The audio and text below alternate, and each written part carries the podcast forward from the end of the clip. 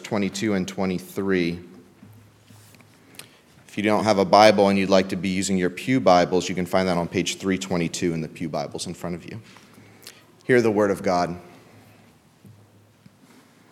And David spoke to the Lord the words of this song on the day when the Lord delivered him from the hand of all his enemies and from the hand of Saul. He said, The Lord is my rock and my fortress and my deliverer my God, my rock in whom I take refuge, my shield and the horn of my salvation, my stronghold and my refuge, my Savior, you save me from violence. I call upon the Lord who is worthy to be praised, and I am saved from my enemies. For the waves of death encompassed me, the torrents of destruction assailed me, the cords of Sheol entangled me, the snares of death confronted me.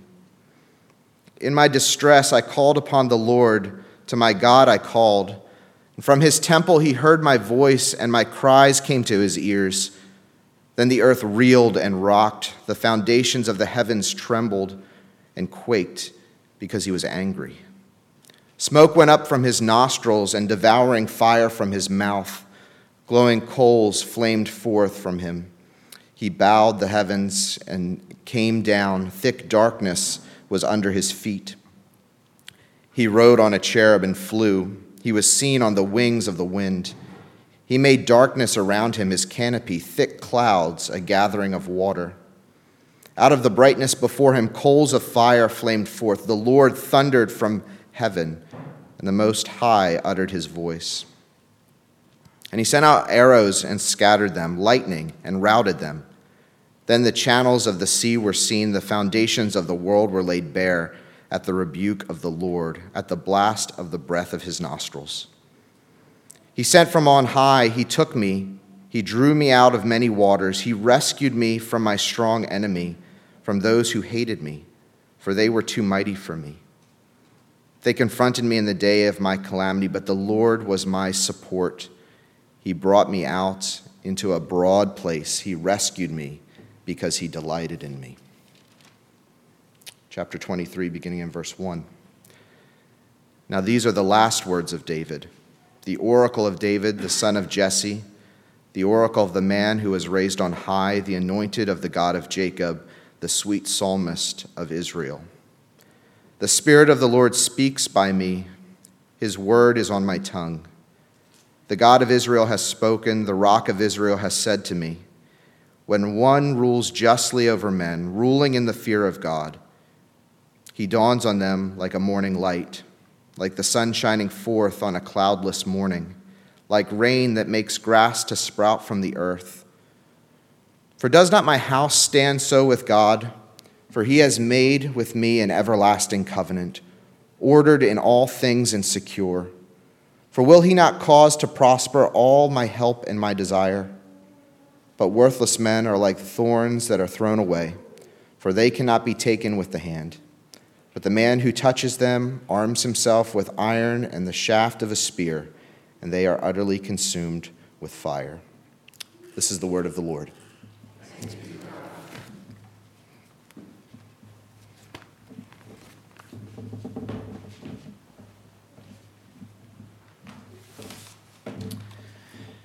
Jeremy. Uh, boys and girls uh, who are registered for Story Keepers uh, can head out. Also, any kids who are going to nursery, if they're not already out there, they're welcome to go.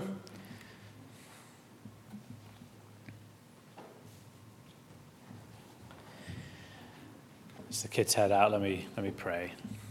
Heavenly Father, thank you for your word. Thank you for how you've uh, been walking with us through this series in 2 Samuel, for its insights, for its guidance, for it's revelation of you, the great God. We pray that as we look at this uh, song of David, these last words of David, that again you would not only instruct us, but you would overwhelm us by your greatness and your goodness, uh, your love, your grace, your justice, your majesty. That uh, no matter where each of us is in our journey of faith, that uh, this would be a significant time where you speak to us. We pray this in Jesus' name. Amen. Uh, it, it is, of course, a reality that every person who has died up to this point in history has at some point uttered his or her last words. Some of those last words are more famous than others. During a night of sleeplessness, Elvis Presley told his then fiancee, Ginger Alden, I'm going to the bathroom to read. Ended up dying there. Johnny Ace, an R&B singer, died in 1954 while playing with a pistol during a break in his concert set. His last words were, I'll show you that it won't shoot. Perhaps my favorite is that of the Irish writer Oscar Wilde, whose last words are reported to have been, This wallpaper is appalling. One of us will have to go.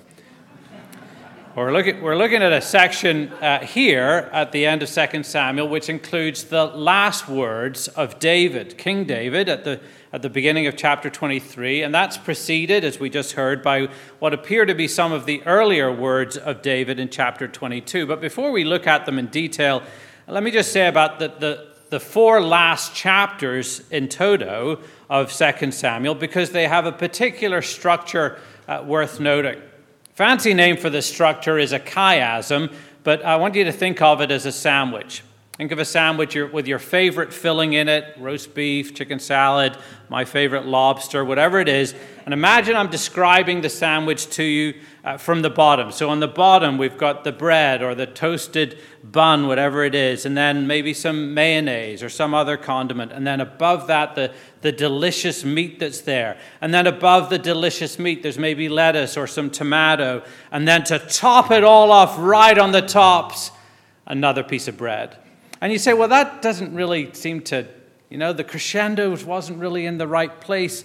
And that's because the highlight of the sandwich, of course, is what's in the, in the middle, in the center, the, the beef or the chicken or the lobster. And that's how these last four chapters of 2 Samuel work. That, as I mentioned last week, uh, chapter 20 marked the end of the chronological account that covered the lives of Samuel and Saul and David, began all the way back in 1 Samuel chapter 1. Remember, 1 Samuel and 2 Samuel originally were just one book, not two. So that these last four chapters, really, in a sense, are bonus material. They're a collection of, of fragments, but actually a very carefully crafted collection of fragments. And they're organized like a sandwich. So if you look on the screen here, on the, the, kind of the bread pieces on either end, you've got deliverance from famine at the beginning, deliverance from a pestilence, and then you've got maybe the lettuce or whatever you want to think of it, the mighty men of David in B, and then in B1, the mighty men of David, and then in the middle, the section that we're looking at today. And all of which is to say the narrator has carefully structured the material so that the highlight, the central feature, the lobster meat of this section is this song and these last words of David. And I debated whether to start on the outside of this sandwich and work in over the next couple of weeks or start on the inside and work out. And I, the second option prevailed, probably because the last 10 chapters have been so depressing with David's sin and its consequences that I thought we could probably do with something more uplifting today. So here we are. And the passage is obviously a long one. I didn't ask Jeremy to read the entire uh, chapter 22, so we'll not be covering everything. But here are the four things that we will focus on. I don't always alliterate my points, but for no extra charge today, there are four R's the rock, the rescue, the righteous, and the ruler. That's what we're going to look at today. So, first, the rock, verses 1 to 4 again. David spoke to the Lord the words of this song on the day when the Lord delivered him from the hand of all his enemies and from the hand of Saul. He said, The Lord is my rock and my fortress and my deliverer, my God, my rock in whom I take refuge, my shield and the horn of my salvation, my stronghold and my refuge, my Savior. You save me from violence. I call upon the Lord who is worthy to be praised, and I am saved from my enemies. I've had a few conversations with a number of you over the last few weeks, and the gist of those conversations have pretty much gone where you've said to me, You know, I, I didn't realize how much of a disappointment King David became in the latter part of his life.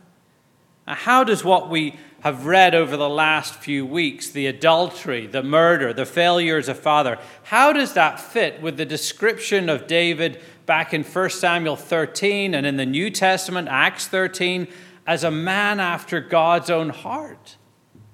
And it's certainly true that things fell apart in David's life, but according to most chronologies of his life, the major decline was definitely in the, in the very final years.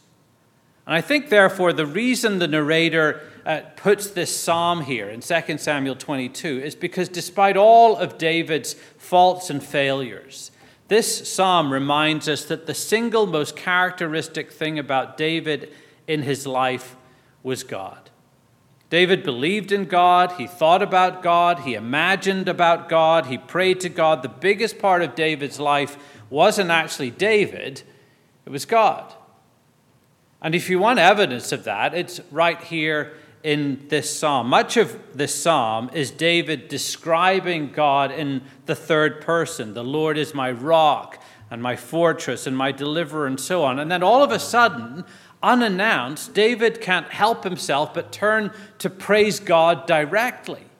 So that testimony turns to prayer. So at the end of verse 3, for example, he's been talking about God, and then he says, You saved me from violence. Five times in the psalm, David switches from telling us something about God to praising God directly. And that's a sign of a God saturated life. When Tara and I were in seminary, one of our favorite missions professors was a man called Christy Wilson. He was probably everyone's favorite missions uh, professor at that time. He had been a missionary uh, to Afghanistan for 22 years before he had been forced out by the Afghan government. But the stories are legion of, of Wilson being in conversation with someone on the seminary campus or on a car journey where they'd be talking about God and, and faith, and Wilson would all of a sudden say, You're absolutely amazing. And the person he was talking to would be about to thank Wilson for such a kind compliment. And then he'd realize that Wilson was talking to God. He'd started praying. The testimony turned to prayer just as David does here. That the biggest part of David's life wasn't actually David, it was God. And there's other evidence here too. You don't come up with all these metaphors for God without a, a laser beam devotion and a saturated awareness of God. In just uh, two verses, verses uh, 3 and 4, David names God as his rock, his fortress, his deliverer, his refuge, his shield, the horn of his salvation, his stronghold, his savior. David heaps up all these names, as it were, for God, one on top of each other, because he's trying to say, God has been all these things to me. He's been my rock and my fortress and my deliverer and my refuge, and, and, and with every and, it's as if David wants to remind us that God always proves to be more than we thought he would be. There's always another and. And that can be added to the catalog of God's goodness and faithfulness because He's always more than you first think He is or imagine that He is. So David names God by metaphors, even rocks. The beginning and in the middle and the end is the affirmation, The Lord is my rock. It's the refrain of the song because it's the refrain of David's life. Many of us are familiar enough with the metaphor of rock in the Bible that when we come across it, it doesn't particularly strike us. But just think about this for a moment. In a certain sense, a rock is the furthest thing possible from God. Eugene Peterson asks in his commentary Is there anything lower on the scale of creation than a rock? And yet, as David pondered and meditated on God, the extreme unlikeness of a rock provoked him, in him an awareness of, of likeness. That God is like a rock in his strength and in his protection and in his dependability. So David obviously was aware of what was around him on an everyday basis, and the more he noticed what was around him, the more he noticed God. Now, you don't have to be King David to do what David does here. Our growth group just completed reading David Taylor's wonderful book on the Psalms called Open and Unafraid. And in the final chapter of that book on creation, Taylor mentions a game that he and his wife uh, would play together called the Divine Game of Pinzatsky. It's a game named after the couple who came up with the game, Arthur and Ellen, Pinzatsky, uh, who, who, who uh, formed the game. And the game calls for, for one person to point out a natural object, and then the other person has to, as best they can, state what that object might say about God and why. So Taylor wrote, for example, that he would point to some green moss, and his wife would reply, the gentleness of God, and explain why she thought so. Or she would point to a deep crevasse in a, in a mountain, and Taylor would say something like God's severe mercy. You don't have to be with someone to play this game. When I, have been on my own, it's really just been a matter of being more observant of my surroundings, of what John Calvin calls the theater of God's glory. And then, as David did, the more I notice about how, what God has created, the more I notice God and how it reflects on his character. And you see, this is not an abstract exercise. It wasn't for David. Notice that in verse 1, the narrator told us that David spoke these words when, when the Lord delivered him from the hands of all his enemies, and specifically from the hand of Saul. It's been a few years since we looked at 1 Samuel, but you may recall that basically for half of the book of 1 Samuel, from chapters 18 to 31, David's on the run from Saul. David was hated and hunted and haunted by Saul, pushed from pillar, to post, driven to desperation at times.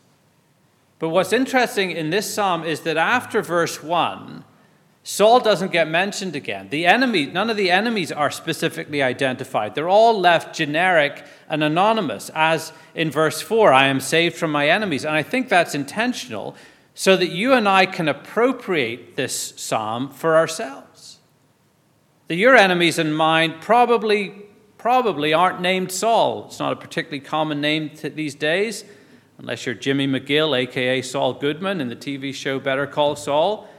But your, your enemy may be more your superior, immediate superior at work who's just unrelenting and mean spirited to you.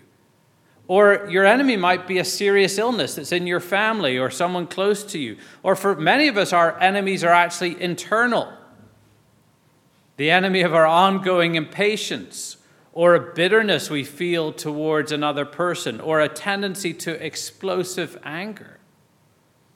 And so that every time we come across reference to enemies in this psalm or any psalm, we, we substitute the particulars of our enemy in there. And when we do that, David's helping us remember the resource we have to battle our enemies that God's my rock, my fortress, my, my deliverer, my refuge, my shield, the horn of my salvation, my stronghold, my Savior. That God's my rock. So then, secondly, the rescue. So we've just seen David draws on his own experience of God, his meditations on God as he provides us with all these metaphors. But his experience uh, is not his only source for these metaphors. David also had the scriptures to draw on, and in particular, what we might call the original rock song, Moses' song in Deuteronomy 32. We're not going to take the time to look at it here, but if you read it sometime, you'll notice that rock is basically like a nickname for God in that song. One of God's requirements that he laid down for Israel's king was that he would read the scriptures daily, the first daily devotional command in the Bible. And you can bet that David was familiar, therefore, with Moses' song and drew inspiration from it for his song. But David's inspiration from Moses in this song doesn't stop at the rock. In verses 5 to 7, David speaks of his desperation faced with the threat of imminent death and how in his distress he called out to God and how God heard his cry and then David writes this, verses 8 to 10 Then the earth reeled and rocked, the foundations of the heavens trembled and quaked, because he was angry. Smoke went up from his nostrils, and devouring fire from his mouth. Glowing coals flamed forth from him. He bowed the heavens and came down. Thick darkness was under his feet. Jump down to verse 17. He sent from on high. He took me. He drew me out of many waters. He rescued me from my strong enemy from those who hated me, for they were too mighty for me. They confronted me in the day of my calamity, but the Lord was my support. He brought me out into a broad place. He rescued me because he delighted in me. So imagine for a moment David had an editor to whom he has to send all his Psalms, and the editor sends this one back and says, You know, I'd, I'd really like you to shorten this one a little bit, tighten it up a bit. How about if we cut out verses 8 to 20 and you just say, God intervened on my behalf and saved me? That, says the same thing.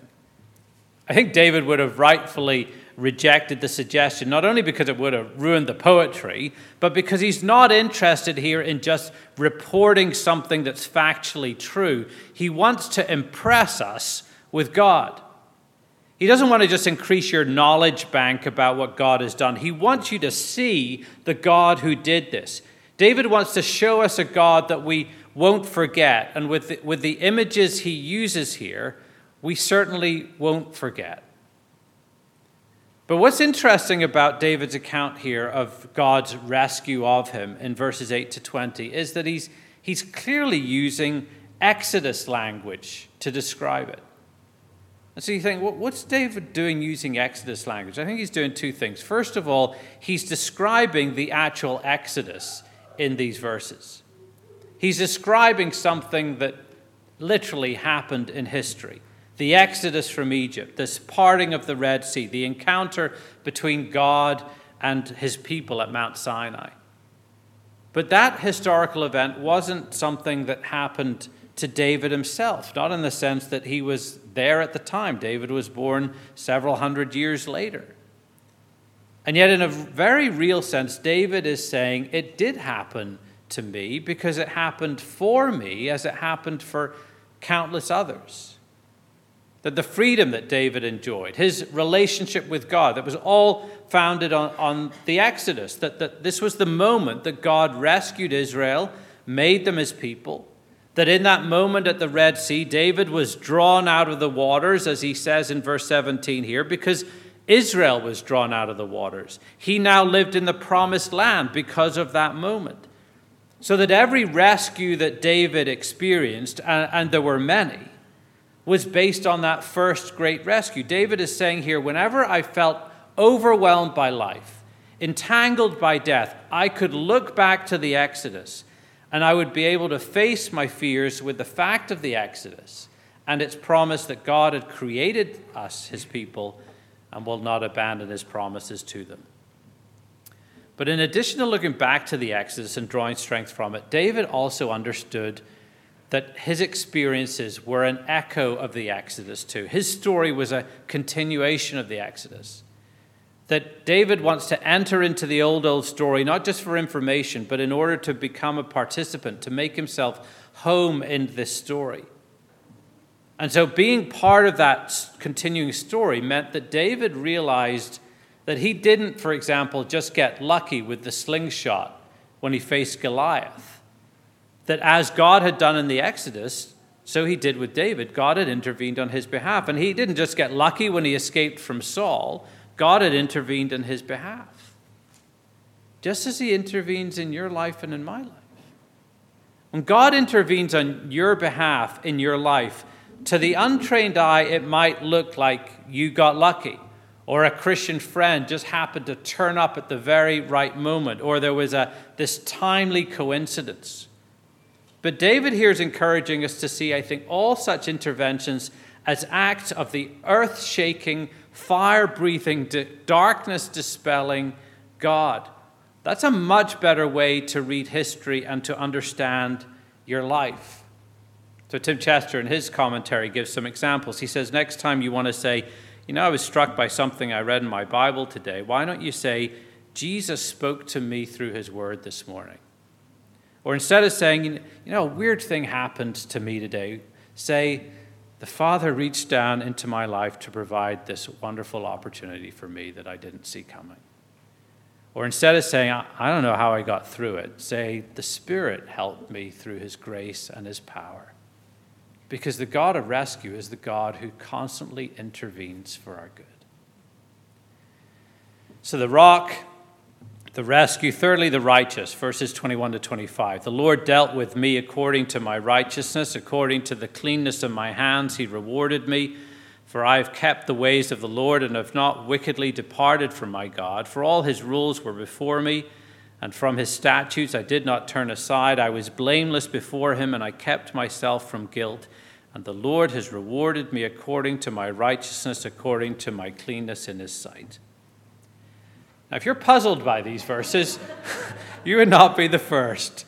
Many people over the years have asked, How on earth could David, who had Uriah's blood on his hands and Uriah's wife in his bed, ever have had the nerve to say anything like this? And the puzzle only deepens when we realize that David here is not talking about imputed righteousness that we read about in Paul in the New Testament, that perfect righteousness of Christ that is credited to our account with God so that we're declared right with God no matter how we've lived. No, David actually here is talking about the righteousness of his life and his actions and his ways. So, what are we to make of this? Well, we're helped by understanding uh, this by noticing something about the structure of, the, of these verses. Notice at the beginning and the end of this little section in verses 21 and 25 are basically the same. They're very similar. The Lord dealt with me or rewarded me according to my righteousness, according to my cleanness, or the cleanness of my hands. So, as such, the, these verses kind of form a frame here around verses 22 to 24, and those verses inside the frame define what the nature of this righteousness is. And what we find in verses 22 to 24 is not a claim to sinless perfection which is often what we think is being claimed by such language of righteousness and blamelessness and so forth. No, I mean, David's not delusional here. David knew he was a sinner, he confessed he was a sinner. But here, David is speaking in the context of a covenantal relationship already established, completely established by God's grace between God and himself. And he's saying, in the context of that covenant, David had maintained an overall faithfulness to God. That is, he hadn't committed apostasy, he hadn't turned his back on God. So that when David speaks about righteousness here, his purity, his blamelessness, he's not pointing to some sinless perfection. He's pointing to a life direction, a long obedience in the same direction. Had David sinned in the midst of all that, and did he know it? Absolutely. But within the covenant, there were designated pathways for sinners to be reconciled to God. Any Israelite who had sinned was to confess and repent and offer sacrifice, trusting God to keep his promise and, and forgive. And in that way, sinners kept the covenant and led blameless and righteous lives. Which is why David says in the psalm that God was delighted to rescue David because of David's faithful and wholehearted loyalty to the God of this covenant. It's a covenantal term. David maintained his righteousness. So the rock, the rescue, the righteous, lastly, the ruler, which brings us to the opening section of 23 and the last words of David. What we read here weren't actually the very, very last words of David, because in 1 Kings chapter 2, we read how David gave a deathbed speech to his son Solomon, urging him to take care of unfinished business. But the verses here represent David's last official and public utterance, a sort of last will and testament, if you will. And in this last will and testament, David lays out his philosophy of kingship, a mission statement of David's monarchy. And it comes in verses 2 to 4. I'm going to read from the Christian Standard Bible because I think it's slightly better translation here. The Spirit of the Lord spoke through me. His word was on my tongue. The Lord of Israel spoke. The rock of Israel said to me, The one who rules the people with justice, who rules in the fear of God is like the morning light when the sun rises on a cloudless morning, the glisten of rain on sprouting grass. True kingship, David says, involves ruling justly and the fear of the Lord. Ruling justly and in the fear of the Lord. Now, David could have left it like that. But notice this is actually the Lord speaking here, speaking through David. And, David, and God here decides to illustrate what he means by sort of playing a reverse version of the divine game of Pinzatsky as he gives these glorious images from creation of what a king looks like. So he says, Such a king, such a ruler is like the light of morning at sunrise on a cloudless morning. Now, just picture that for a moment. I mean, light itself is, attractive to us. We're, we're drawn to light. But David here draws us not just to light, but to the light of the morning. You know, the light of the afternoon is good, and the more gentle light of a summer's evening is very pleasant, but there's something unique about the light of morning. There's a clarity to it. as It pulls us out of our sleepiness and offers us new hope for a new day. And then David says, The light I'm talking about isn't simply morning light, it's the earliest, freshest morning light, the light at sunrise, and a sunrise on a cloudless day you have that picture in your imagination yet? Maybe a recent morning comes immediately to mind where you said, Yeah, that's what that was like. And that's what David says here is what a well used authority is like. That the thrill and the freshness and the sense of awe that you and I would feel at such an image is what we'll feel when we're ruled with perfect justice and in the fear of the Lord. And then David says, if you like that image, try this one on for size. Such a ruler is like the glisten of rain that brings the grass from the earth. Again, it's another picture of brightness, but this brightness is the glisten that comes from rain, rain that brings the grass from the earth. So that David's camera now has turned from looking into the sky and looks to the ground. We're no longer looking at the splendor of the thing itself, the sun. We're looking at its glow on these little green shoots sprouting up due to the glistening after the rain. David's saying, in other words, a good king produces good in others. He brings great benefit. He's fruitful. So that when a king rules over others justly and in the fear of the Lord, he is splendid in himself, and he's a blessing to those he rules. And when David spoke those words, he knew there were times in his 40 year reign where he'd shown solid glimpses of this sort of rule, but there were other times when such rule was painfully absent. But again, what David says here was never meant to be ultimately about himself. It was about the promise of a future king. And David knew that and had just said it at the end of the psalm. Look at the final line of the psalm in chapter 22. Great salvation the Lord brings to his king and showed steadfast love to his anointed, to David and his offspring forever.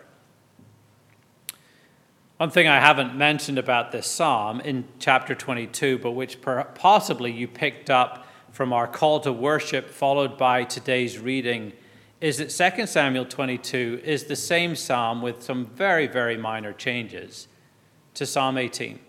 It's the very same psalm. And in our new book of the month uh, that's on the table at the back today, this daily devotion on the Psalms, Dane Ortlund, working from Psalm 19, points out that the very last verse of the psalm points us forward beyond David to this future eternal offspring. And of course, specifically, to a greater king who will reign and rule forever, namely Jesus. Or to put it slightly differently, David's philosophy of kingship would only truly find its fulfillment in one person, that is Jesus. It's only King Jesus who truly rules people with justice and rules in the fear of, of God. That's why, no matter what your political persuasion, every human ruler ends up failing us. It's just frankly foolish to put our hopes in any human king or queen, any president or prime minister, because they'll only disappoint us, because there's only one who's like the morning light when the sun rises on a cloudless morning, the glisten of rain on sprouting grass, and it's Jesus. And once we make the connection with Jesus in this psalm, that helps us to make deeper connections from the psalm into our own lives. We saw earlier the significance of the Exodus for David.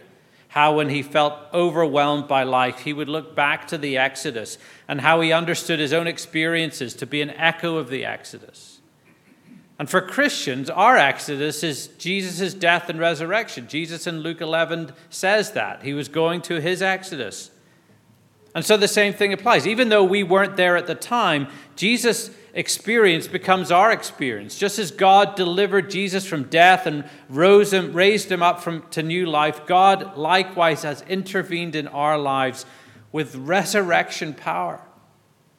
So that we can say, in words similar to David's, whenever I feel overwhelmed by life or entangled by death, I can look to the resurrection of Jesus. I can confront my fears and my feelings with the fact of the resurrection.